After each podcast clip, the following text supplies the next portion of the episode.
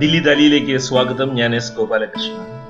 പാകിസ്ഥാൻ രാഷ്ട്രീയത്തിലെ അടുത്ത കാലത്തെ സംഭവ വികാസങ്ങളെ വിശകലനം ചെയ്യുന്ന ദില്ലി ദാലിയുടെ എപ്പിസോഡിലേക്ക് എല്ലാവരെയും സ്വാഗതം ചെയ്യുന്നു. ഇന്ന് നമ്മുടെ കൂടെ ഈ വിഷയത്തെക്കുറിച്ച് സംസാരിക്കുവാനായി അതിഥിയായി എത്തിയിരിക്കുന്നത് ദ വീക്ക് മാഗസീന്റെയും മലയാള മനോരമ ദിനപത്രത്തിന്റെയും ഡൽഹിയിലെ റെസിഡന്റ് എഡിറ്ററായ ആർ പ്രസന്നനാണ് ആ, ദില്ലി ദാലിയുടെ ശ്രോതാക്കൾക്ക് സുപരിചിതനായ ശ്രീ ആർ പ്രസന്നൻ വിദേശകാര്യ വിഷയങ്ങളിലും ഇന്ത്യയുടെ മാത്രമല്ല ലോകത്തിന്റെ തന്നെ സൈനിക ചരിത്രത്തിലുമൊക്കെ ഏറ്റവും അവഗാഹമുള്ള ഇന്ത്യൻ പ്രവർത്ത പത്രപ്രവർത്തകരിലെ പ്രധാനിയാണ്.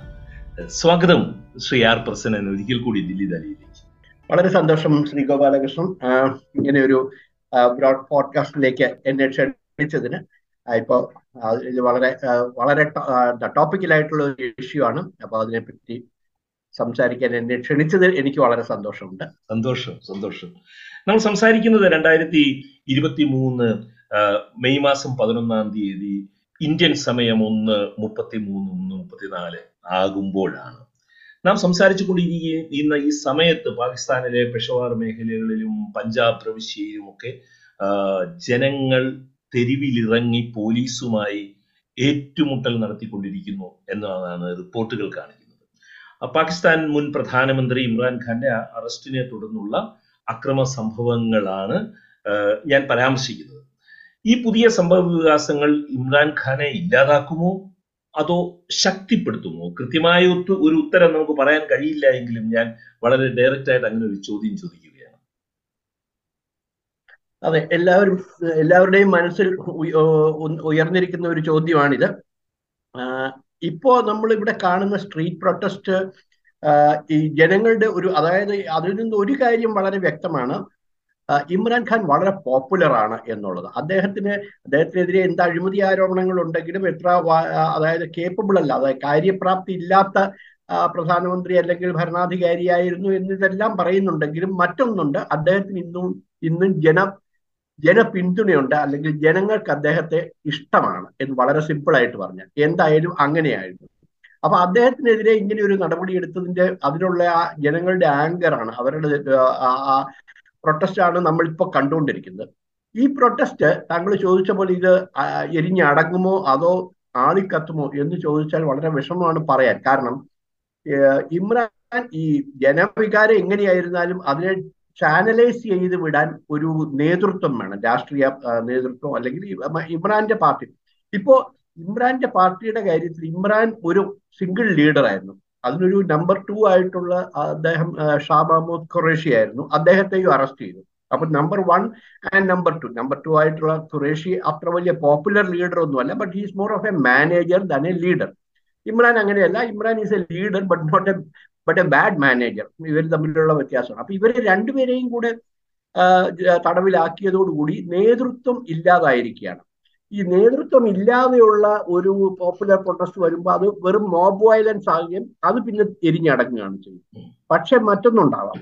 എപ്പോഴും അപ്രതീക്ഷിതമായിട്ട് എപ്പോഴും ഈ മോബ് വരുമ്പോൾ ആ മോബിന് ഉള്ളിൽ നിന്ന് പലപ്പോഴും എല്ലായിടത്തും ഉണ്ടാവണമെന്നില്ല പലപ്പോഴും നേതൃത്വം തന്നെത്താൻ ഉയർന്നു വരാറുണ്ട്. പാർട്ടിക്കകത്ത് ചെറിയ നേതാക്കൾ അല്ലെങ്കിൽ പ്രാദേശിക നേതാക്കൾ ആരെങ്കിലും തന്നെ ആ മേലങ്കി അണിഞ്ഞുകൊണ്ട് നേതാവായിട്ട് മുന്നോട്ട് വരാറുണ്ട്. പാകിസ്ഥാനിൽ ഇത് സംഭവിച്ചിട്ടുണ്ട്. കാരണം ഇതിനു മുമ്പുണ്ടായിട്ടുള്ള രണ്ട് മൂന്ന് തവണ ഉണ്ടായിട്ടുള്ള movement for restoration of democracy ആ മിലിറ്ററി റൂളിൽ നിന്ന് മോചിതമാകാനുള്ള ആ പല മൂവ്മെന്റുകളിലെല്ലാം ആ സമയത്ത് വന്ന പലപ്പോഴും പല നേതാക്കളെയും നമ്മൾ കണ്ടിട്ടുണ്ട്.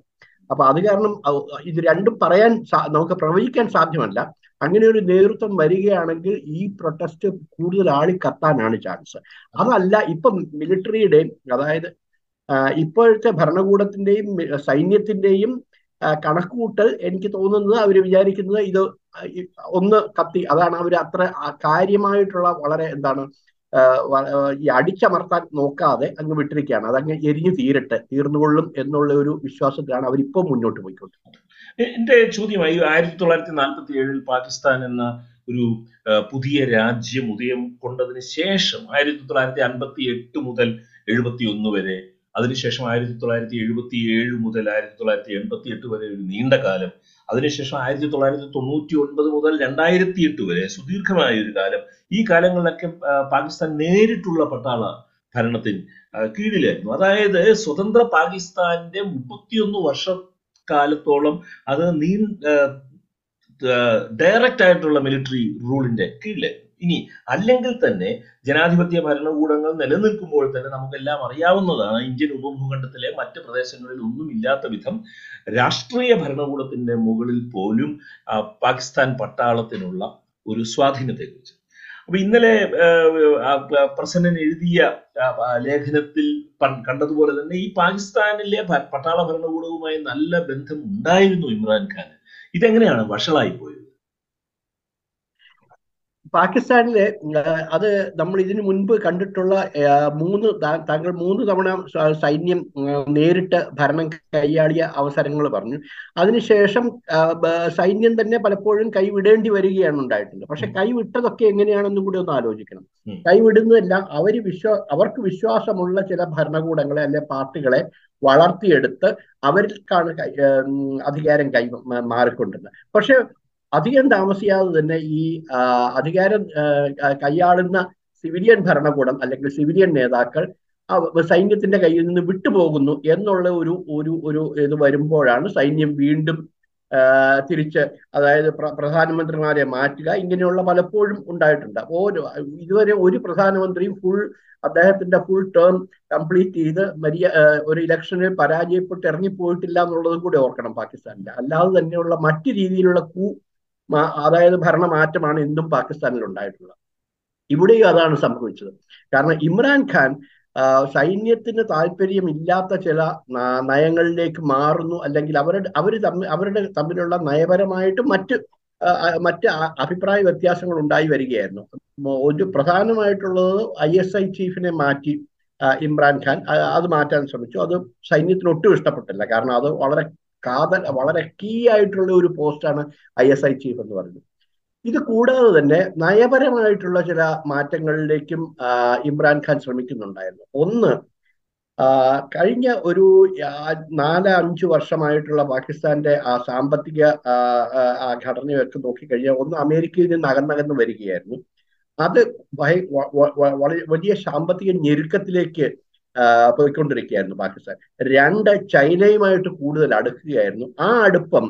പക്ഷേ അത് കൂടുതൽ സാമ്പത്തിക പ്രശ്നങ്ങൾ ഉണ്ടാക്കുകയാണ് ചെയ്തത്. കാരണം എന്താ വെച്ചാൽ അവരുടെ ബെൽറ്റ് ആൻഡ് റോഡ് പദ്ധതിയിലൂടെ വരുന്ന ഇൻവെസ്റ്റ്മെന്റുകളെല്ലാം പാകിസ്ഥാനെ കൂടുതൽ കടക്കണിയിലേക്കാക്കുകയും മാത്രമല്ല ഈ ഈ ഈ പ്രോജക്റ്റുകൾ പ്രോജക്റ്റുകൾ നടപ്പാക്കിക്കൊണ്ടിരിക്കുന്ന പ്രദേശങ്ങളിൽ ജനങ്ങളുടെ പ്രൊട്ടസ്റ്റ് ഉണ്ടാവുകയും കൂടെ ചെയ്തിട്ടുണ്ട്. പക്ഷെ ഇമ്രാൻഖാന്റെ ഒരു ചായ്വ് അങ്ങോട്ടായിരുന്നു. പാകിസ്ഥാൻ സൈന്യത്തിനും പാകിസ്ഥാൻ ചൈനയോട് ചായ്വില്ല എന്നല്ല. പക്ഷെ യു എസുമായിട്ടുള്ള ഇത്രമാത്രമുള്ള ഒരു ഡിപ്പാർച്ചർ അത് സൈന്യത്തിന് ഇഷ്ടപ്പെട്ടിരുന്നില്ല എന്നാണ് മനസ്സിലാക്കാൻ കഴിയുന്നത്. അവിടെയാണ് പ്രധാനമായിട്ട് ഈ രണ്ട്. അപ്പോൾ ഇതിനകത്ത് മറ്റ് ശക്തികളുടെയും പുറത്തുനിന്നുള്ള ശക്തികളുടെയും കൈകൾ ഉണ്ടെന്ന് തന്നെയാണ് ഞാൻ സംശയിക്കുന്നത്. ഏതായാലും ഈ രണ്ട് വടംവലി കൂടെ നടന്നുകൊണ്ടിരിക്കുകയായിരുന്നു ഇതിനോടൊപ്പം. അതിൽ ഒടുവിൽ ഇമ്രാനെ പുറത്താക്കുകയാണ് സൈന്യം. ഈ സൈന്യം എന്നും ഇതാണ് ചെയ്തിട്ടുള്ളത്. അല്ല ഞാൻ ഒരു ഉപചോദ്യമായിട്ട് ഞാൻ ചോദിക്കുകയാണ്. ഈ നേരി ജനാധിപത്യ ഭരണകൂടങ്ങൾ ഉണ്ടാകുമ്പോൾ പോലും സൈന്യത്തിന് അവരുടെ മേൽ നിയന്ത്രണം നഷ്ടപ്പെടുന്നു എന്ന് തോന്നുന്ന ഘട്ടങ്ങളിൽ ആ ഭരണകൂടങ്ങൾ കാലാവധി പൂർത്തിയാകാതെ പുറത്തു പോകുന്നതിനെ കുറിച്ച് പ്രശ്നം പറഞ്ഞു. ഇത് ഈ പാകിസ്ഥാന്റെ ഭരണഘടനാപരമായ ആ സിസ്റ്റത്തിന്റെ അകത്ത് ഈ സൈന്യത്തിന് ഇങ്ങനെ ഒരു ബലസാധ്യത നിലനിൽക്കുന്നത് എന്തുകൊണ്ടാണ്? ബാക്കി ഒരിടത്തും ഇല്ലാത്ത വിധം ഇവർക്ക് ഇടപെടാൻ കഴിയുന്നത് എന്തുകൊണ്ടാണ്? ഇത് ഭരണഘടന ഭരണഘടനാപരമായിട്ടുള്ള ഒന്നല്ല. അത് ഒരു തവണ മാത്രമേ ഉണ്ടായുള്ളൂ. അതായത് ആയിരത്തി തൊള്ളായിരത്തി അറുപതുകളിൽ അയൂബ് ഖാന് ഭരണത്തിൽ കൈകടത്താനുള്ള അനുവാദം ഭരണകൂടം തന്നെ നൽകി. ആ ഒരു അവസരത്തിലാണ്. അല്ലെങ്കിൽ വെറും ഫോഴ്സ് ഓഫ് ആംസ് ആണ്. അതായത് they are sitting with that many that much of armed force എന്നുള്ള ആ ഒരു ഒറ്റ പ്രസൻസ് കൊണ്ട് മാത്രമാണ് പാകിസ്ഥാനിലെ അത് പറഞ്ഞു വരാം കാരണം പാകിസ്ഥാനിലെ മിലിറ്ററി എലീറ്റിനെ പറ്റി പാകിസ്ഥാനിലെ എലീറ്റിനെ നമ്മൾ മനസ്സിലാക്കേണ്ടതുണ്ട്. അതൊരിക്കൽ തമാശയായിട്ട് ഒരിക്കൽ എഴുതിയതാണ്. അതായത് പാകിസ്ഥാനിലെ എലീറ്റ് എന്ന് പറയുന്നത് ഒരു ഇരുന്നൂറ് ഫാമിലികൾ ആണെന്നാണ് പറയുന്നത്. ഈ ഇരുന്നൂറ് ഫാമിലിക്കകത്തു നിന്നാണ് മേജർ ജനറലും മന്ത്രിയും ഫാക്ടറി ഓണറും അവിടുത്തെ ഏറ്റവും വലിയ ജമീന്ദാറും ലാൻഡ് ലോഡും ഇവരെല്ലാം അതായത് ഈ ഇതിലുള്ള എല്ലാ എലീറ്റുകളെല്ലാം ഈ കുറച്ച് ഹൺഡ്രഡ് എന്നുള്ളത് ഇപ്പൊ എക്സാജറേഷൻ ആണ്. എന്ന് പറഞ്ഞാൽ അത്രയും അല്ലാതെ കൂടുതലുണ്ടാവും. എങ്കിൽ തന്നെ എക്സ്റ്റെൻഡഡ് ഫാമിലീസ് അപ്പൊ ഇവരെല്ലാം തമ്മിൽ അങ്ങോട്ടും ഇങ്ങോട്ടും തമ്മിൽ അടുത്ത ബന്ധങ്ങളാണ്. അപ്പൊ ഈ മുംബൈ പറഞ്ഞ പോലെ ഈ പാർട്ടികളെ ഫണ്ട് ചെയ്യുന്നതും അതുപോലെ തന്നെ അഗ്രികൾച്ചറൽ ലാൻഡിന്റെ ഓണേഴ്സ് ആയിട്ട് അതായത് ജമീന്ദാറുകളായിട്ട് നിൽക്കുന്നു. ഇതെല്ലാം ഇവർ തന്നെ ഒരു കുറച്ച് താല്പര്യമുള്ള ഇവർ തന്നെയാണ്. അപ്പൊ അവർക്ക് തീർച്ചയായിട്ടും സൈന്യത്തിന് അങ്ങനെ അങ്ങനെ അതിൽ നിന്നാണ് ഇവരെല്ലാം എല്ലാവരിലും എല്ലാ ഫാമിലിയിലും കാണും കുറെ സൈനികർ. സൈനിക ഉയർന്ന ഉദ്യോഗസ്ഥന്മാരുടെ കാര്യമാണ്. ഇത് കൂടുതലും പഞ്ചാബിൽ നിന്നുള്ളവരുമാണ് പിന്നെ കുറച്ച് പട്ടാന്മാരും അപ്പോൾ എന്റെ രണ്ടായിരത്തി ഇരുപത്തിരണ്ട് ഏപ്രിലിൽ ഭരണത്തിൽ നിന്നും പുറത്താക്കപ്പെട്ടതിന് ശേഷം ഇമ്രാൻ ഖാന്റെ ജനപിന്തുണ പാകിസ്ഥാനിൽ വർദ്ധിക്കുന്നു വർദ്ധിച്ചിരിക്കുന്നു എന്നുള്ള ഒരു സൂചന പ്രശ്നം ഇപ്പോൾ ഇതിന്റെ ആദ്യ ഭാഗങ്ങളിൽ പറഞ്ഞിരുന്നു. ഇത് ഇത് പാകിസ്ഥാനിൽ ഉടനീളം ഈ ജനപിന്തുണ വർദ്ധിച്ചിട്ടുണ്ടോ? അതോ പാകിസ്ഥാൻ തെഹ്രീക്ക് ഇൻസാഫിന്റെ ശക്തി മേഖലയായ പെഷവാറിലും ഒരളവ് വരെ പഞ്ചാബ് പ്രവിശ്യയിലും മാത്രമാണോ ഈ ഇമ്രാൻഖാന്റെ ശക്തി വ്യാപിച്ചിരിക്കുന്നത്? പ്രധാനമായിട്ടും താങ്കൾ പറഞ്ഞ പോലെ തന്നെ നോർത്ത് ഈസ്റ്റ് ഫ്രോണ്ടിയർ റീജിയൻ അതായത് പട്ടാൻമാർ താമസിക്കുന്ന ആ പ്രദേശങ്ങളിലും അതുകൂടാതെ പഞ്ചാബിലുമാണ്. ഈ പഞ്ചാബിൽ ജനപിന്തുണ വർദ്ധിച്ചതാണ് മറ്റ് പാർട്ടികൾക്കും അതുപോലെ തന്നെ മിലിറ്ററി എലീറ്റിനും ഒരു ത്രെറ്റായി മാറിയത്. കാരണം പഞ്ചാബിൽ നിന്നാണ് മിലിറ്ററി എലീറ്റ് വരുന്നതും പൊളിറ്റിക്കൽ എലീറ്റ് വരുന്നതുമെല്ലാം പാകിസ്ഥാൻ പീപ്പിൾസ് പാർട്ടിക്ക് മാത്രമാണ് സിന്ധ് പ്രവിശ്യയിൽ കാര്യമായ സ്വാധീനമുള്ളത്. അവിടെ കാര്യമായ സ്വാധീനം ഇനി ഇമ്രാന് ഉള്ളതായിട്ട് നമ്മൾ കാണുന്നില്ല. പക്ഷെ പറയാൻ സാധ്യമല്ല. എങ്കിൽ തന്നെ നമ്മൾ നേരത്തെ തന്നെയുള്ള പൊളിറ്റിക്കൽ ആയിട്ടുള്ള റീഡിങ്ങിൽ നിന്നും നമ്മൾ അങ്ങനെയാണ് മനസ്സിലാക്കുന്നത്. അപ്പൊ ഈ രണ്ട് പ്രവിശ്യകളിൽ അതുകൊണ്ടാണ് ഇമ്രാൻഖാൻ അവിടുത്തെ പ്രവിശ്യ ഭരണകൂടത്തോട് തന്റെ ഭരണ പാർട്ടിക്കാരുടെ ആയ പ്രവിശ്യ ഭരണകൂടത്തോട് രാജിവെക്കാൻ പറഞ്ഞ് അവിടെ ഇലക്ഷൻ ഫോഴ്സ് ചെയ്യാൻ ഇമ്രാൻഖാൻ ശ്രമിച്ചത്. ആ ശ്രമത്തിന് കോടതി പിന്തുണ നൽകുകയും കൂടെ ചെയ്തു. അതും. കൂടെ ശ്രദ്ധിക്കേണ്ടതുണ്ട് അപ്പൊ മറ്റൊരു ഫാക്ടറാണ് പാകിസ്ഥാൻ രാഷ്ട്രീയത്തിലെ പുതിയൊരു ഫാക്ടറാണ് കോടതി എന്ന് പറയുന്നത്. അത് അത് ഒരു രണ്ടായിരത്തി ഏഴ് എട്ടിലാണെന്നാണ് എന്റെ ഓർമ്മ. മുഷറഫിനെതിരെയുള്ള ഒരു പ്രൊട്ടസ്റ്റിൽ നിന്നാണ് കോടതിയുടെ കോടതി ഒരു പൊളിറ്റിക്കൽ ഫാക്ടറായി അല്ലെങ്കിൽ ഒരു പവർ ഫാക്ടറായി മാറി മാറിയത്. ഈ ഘട്ടത്തിൽ കോടതി എടുക്കുന്ന നിലപാടുകൾ ഇമ്രാന് സഹായകരമാണോ അതോ പട്ടാളത്തിന് സഹായകരമാണോ? ഇതുവരെ ഇതുവരെ അടുത്ത കഴിഞ്ഞ കുറച്ച് ആഴ്ചകളായി കോടതി എടുത്തിരുന്ന തീരുമാനങ്ങൾ മിക്കവയും ഇമ്രാന് പിന്തുണ നൽകുന്ന രീതിയിലുള്ളതായിരുന്നു. അതായത് ഒന്ന് അദ്ദേഹത്തിന്റെ തെരഞ്ഞെടുപ്പ് നേരത്തെ നടത്തണം. അതായത് പ്രൊവിൻഷ്യൽ തെരഞ്ഞെടുപ്പ് നേരത്തെ നടത്തണം എന്നുള്ള അദ്ദേഹത്തിന്റെ ആവശ്യത്തിന് കോടതി അതിന് ബാക്ക് ചെയ്യുകയാണ് ചെയ്തത്. അത് എൻഡോഴ്സ് ചെയ്യുകയാണ് കോടതി ചെയ്തത്. അതുപോലെ തന്നെ അദ്ദേഹത്തിന് പല കേസുകളിലും ജാമ്യം കൊടുത്തതും കോടതി തന്നെയാണ്. ഓരോ തവണയും അറസ്റ്റിലാക്കി തടവിലാക്കാം എന്ന് കരുതി ഭരണകൂടം അറസ്റ്റ് ചെയ്ത് കൊണ്ടുവരുമ്പോഴൊക്കെ ജാമ്യം കൊടുത്ത് വിടുകയാണ് ചെയ്തത് ഇമ്രാൻഖാൻ. അപ്പൊ ഈ ഈ ഒക്ടോബറിൽ തെരഞ്ഞെടുപ്പ് നടക്കുകയാണെങ്കിൽ ഇമ്രാൻഖാന്റെ രാഷ്ട്രീയ പാർട്ടി വലിയ വിജയം നേടും എന്ന ഒരു പൊതുധാരണ ഈ പാശ്ചാത്യ മാധ്യമങ്ങളിലും എല്ലാം റിപ്പോർട്ട് ചെയ്യപ്പെടുന്നുണ്ട്. താങ്കൾക്ക് എങ്ങനെ തോന്നുന്നത്? ഇതുവരെയുള്ള തെരഞ്ഞെടുപ്പ് നടക്കുകയാണെങ്കിൽ അങ്ങനെയാണ് നമ്മൾ ഇതുവരെയുള്ള റിപ്പോർട്ടുകളിൽ നിന്നും നമുക്ക് മനസ്സിലാക്കാൻ കഴിയില്ല പക്ഷേ മറ്റൊന്നും കൂടിയുണ്ട് ഈ ഇപ്പോ ഇമ്രാൻഖാനെ തടവിലാക്കിയ ശേഷം അടുത്ത ഒരു നടപടി ഒരു പക്ഷേ ഭരണകൂടം ചെയ്യാവുന്നത് അദ്ദേഹത്തിന്റെ പാർട്ടിയെ തന്നെ നിരോധിക്കുകയാണ്. അതായത് ഭീകര ലിങ്കുകൾ ആരോപിച്ചുകൊണ്ട് ഇമ്രാൻഖാനെതിരെ ടെററിസം കേസുകൾ ഉണ്ടെന്നുള്ളത് നമ്മൾ മറക്കരുത്. ആ ആരോപണം അല്പം കൂടെ വിപുലമാക്കിക്കൊണ്ട് ആ പാർട്ടിയെ തന്നെ ബാൻ ചെയ്യാനുള്ള ഒരു ഒരു നീക്കത്തിലേക്ക് പോയിക്കൂടുന്നില്ല. അങ്ങനെയാണെങ്കിൽ പി പാകിസ്ഥാൻ പീപ്പിൾസ് പാർട്ടി നിരോധിക്കപ്പെട്ട ഒരു സംഘടനയായി കഴിഞ്ഞ് തെരഞ്ഞെടുപ്പ് നടത്താനുള്ള ഒരു നീക്കത്തിലേക്ക് ആവാം. ഇപ്പോഴത്തെ ഭരണകൂടം അതിനാവാൻ ശ്രമിക്കുന്നത് ഈ നൂറ് നൂറ് നൂറ് കണക്കിന് നൂറ്റി ഇരുപത്തിയാറ് കേസുകൾ എന്തോ ഇമ്രാൻഖാനെതിരെ പല കോടതികളിൽ ഉണ്ടെന്നാണ് പറയുന്നത്. പക്ഷെ ഞാൻ ചോദിക്കുന്നത് ഇപ്പൊ ഈ രണ്ടു മൂന്ന് ദിവസം രണ്ട് ഈ അറസ്റ്റിന് ശേഷം നടക്കുന്ന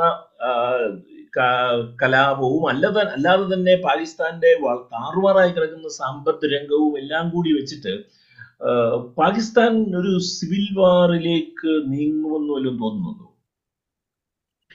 അതിനുള്ള സിവിൽ വാർ എന്ന് പറഞ്ഞാൽ രണ്ട് രണ്ട് സൈന്യങ്ങൾ തമ്മിലുള്ള ഒരു ഇതായിരിക്കില്ല. പക്ഷെ ഒരു ആഭ്യന്തര കലാപം ഉണ്ടാവാനുള്ള എല്ലാ സാധ്യതകളും ഇന്ന് കാണുന്നുണ്ട്. കാരണം പ്രധാനമായിട്ട് ഒരു കാര്യം അത് ഇതുവരെ ഉണ്ടായിട്ടില്ല പാകിസ്ഥാനിൽ. അത് പ്രധാനമായിട്ട് അത് അങ്ങനെ ഒരു ഭയം ഉണ്ടാവാനുള്ള കാരണം ഇതുവരെ പാകിസ്ഥാൻ ജനതയിൽ ഉണ്ടായിരുന്ന ഈ പട്ടാള പേടി പോയി.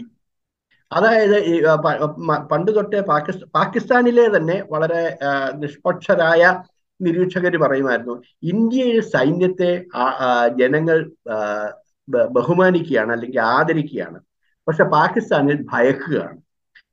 ഈ പാകിസ്ഥാനിലെ എല്ലാ അവിടെ ഇപ്പോൾ ഒരു ഒരു ഒരു നമ്മൾ റോഡിൽ കൂടെ വണ്ടി വണ്ടി ഓടിച്ചു പോവുകയാണെങ്കിൽ ഇവിടെ ഇന്ത്യയിൽ ഒരു പട്ടാള ഓഫീസറുടെ വണ്ടി വന്നു കഴിഞ്ഞാലും അതും നമ്മളൊക്കെ ഒരുമിച്ച് പോകും പാകിസ്ഥാനിൽ എല്ലാവരും വഴി മാറിക്കൊടുക്കും. അങ്ങനെയാണ്. അപ്പൊ അത്ര ഭയമാണ് സിവിലിയൻ ആ ഭയം ഇതോടുകൂടി മാറി എന്നുള്ളതാണ്. കഴിഞ്ഞ ഒരു ഒരു കൊല്ലമായിട്ട് ഇമ്രാൻഖാൻ നടത്തിക്കൊണ്ടിരുന്ന അദ്ദേഹത്തിന്റെ പ്രസംഗങ്ങളും അദ്ദേഹം ഉയർത്തിക്കൊണ്ടിരുന്ന ആരോപണങ്ങളെല്ലാം സൈന്യത്തിന്റെ സൈന്യത്തിന് പേടി മാറി. ഇത്ര ഓപ്പൺ ആയിട്ട് സൈന്യത്തിനെ ക്രിട്ടിസൈസ് ചെയ്യാൻ ഇതിനു മുൻപ് ആരും ശ്രമിച്ചിട്ടില്ല.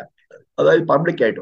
പത്രങ്ങളിലും ലേഖനങ്ങളിലും എഴുതുമെങ്കിലും പൊതുപരിപാടികളിൽ ഇങ്ങനെ സംസാരിക്കുക ഈ രീതിയിൽ പ്രസംഗിച്ചുകൊണ്ട് നടക്കുക അത് കൂടാ അത് അത് നമുക്കിപ്പോ കാണാം. കാരണം എവിടെയാണ് ലാഹോറിലെ കോർ കമാൻഡറുടെ വീട് വരെ ജനം റെയ്ഡ് ചെയ്തു എന്നാണ് പറയുന്നത്. റെയ്ഡ് എന്ന് പറഞ്ഞാൽ അതിനകത്ത് കയറി അതുപോലെ തന്നെ റാവൽപിണ്ടിയിലെ ജനറൽ ഹെഡ് ക്വാർട്ടേഴ്സ് അവിടെ ഒരു ചെറിയ സ്ട്രീറ്റിന് വശത്താണ് അത് നിൽക്കുന്നത്. കണ്ടു കഴിഞ്ഞാൽ അത്ര ഓടിയതായിട്ടൊന്നും തോന്നില്ല പക്ഷെ അതിനകത്ത് ജനങ്ങൾ കയറി എന്നുള്ളത് നമ്മൾ മറക്കരുത്.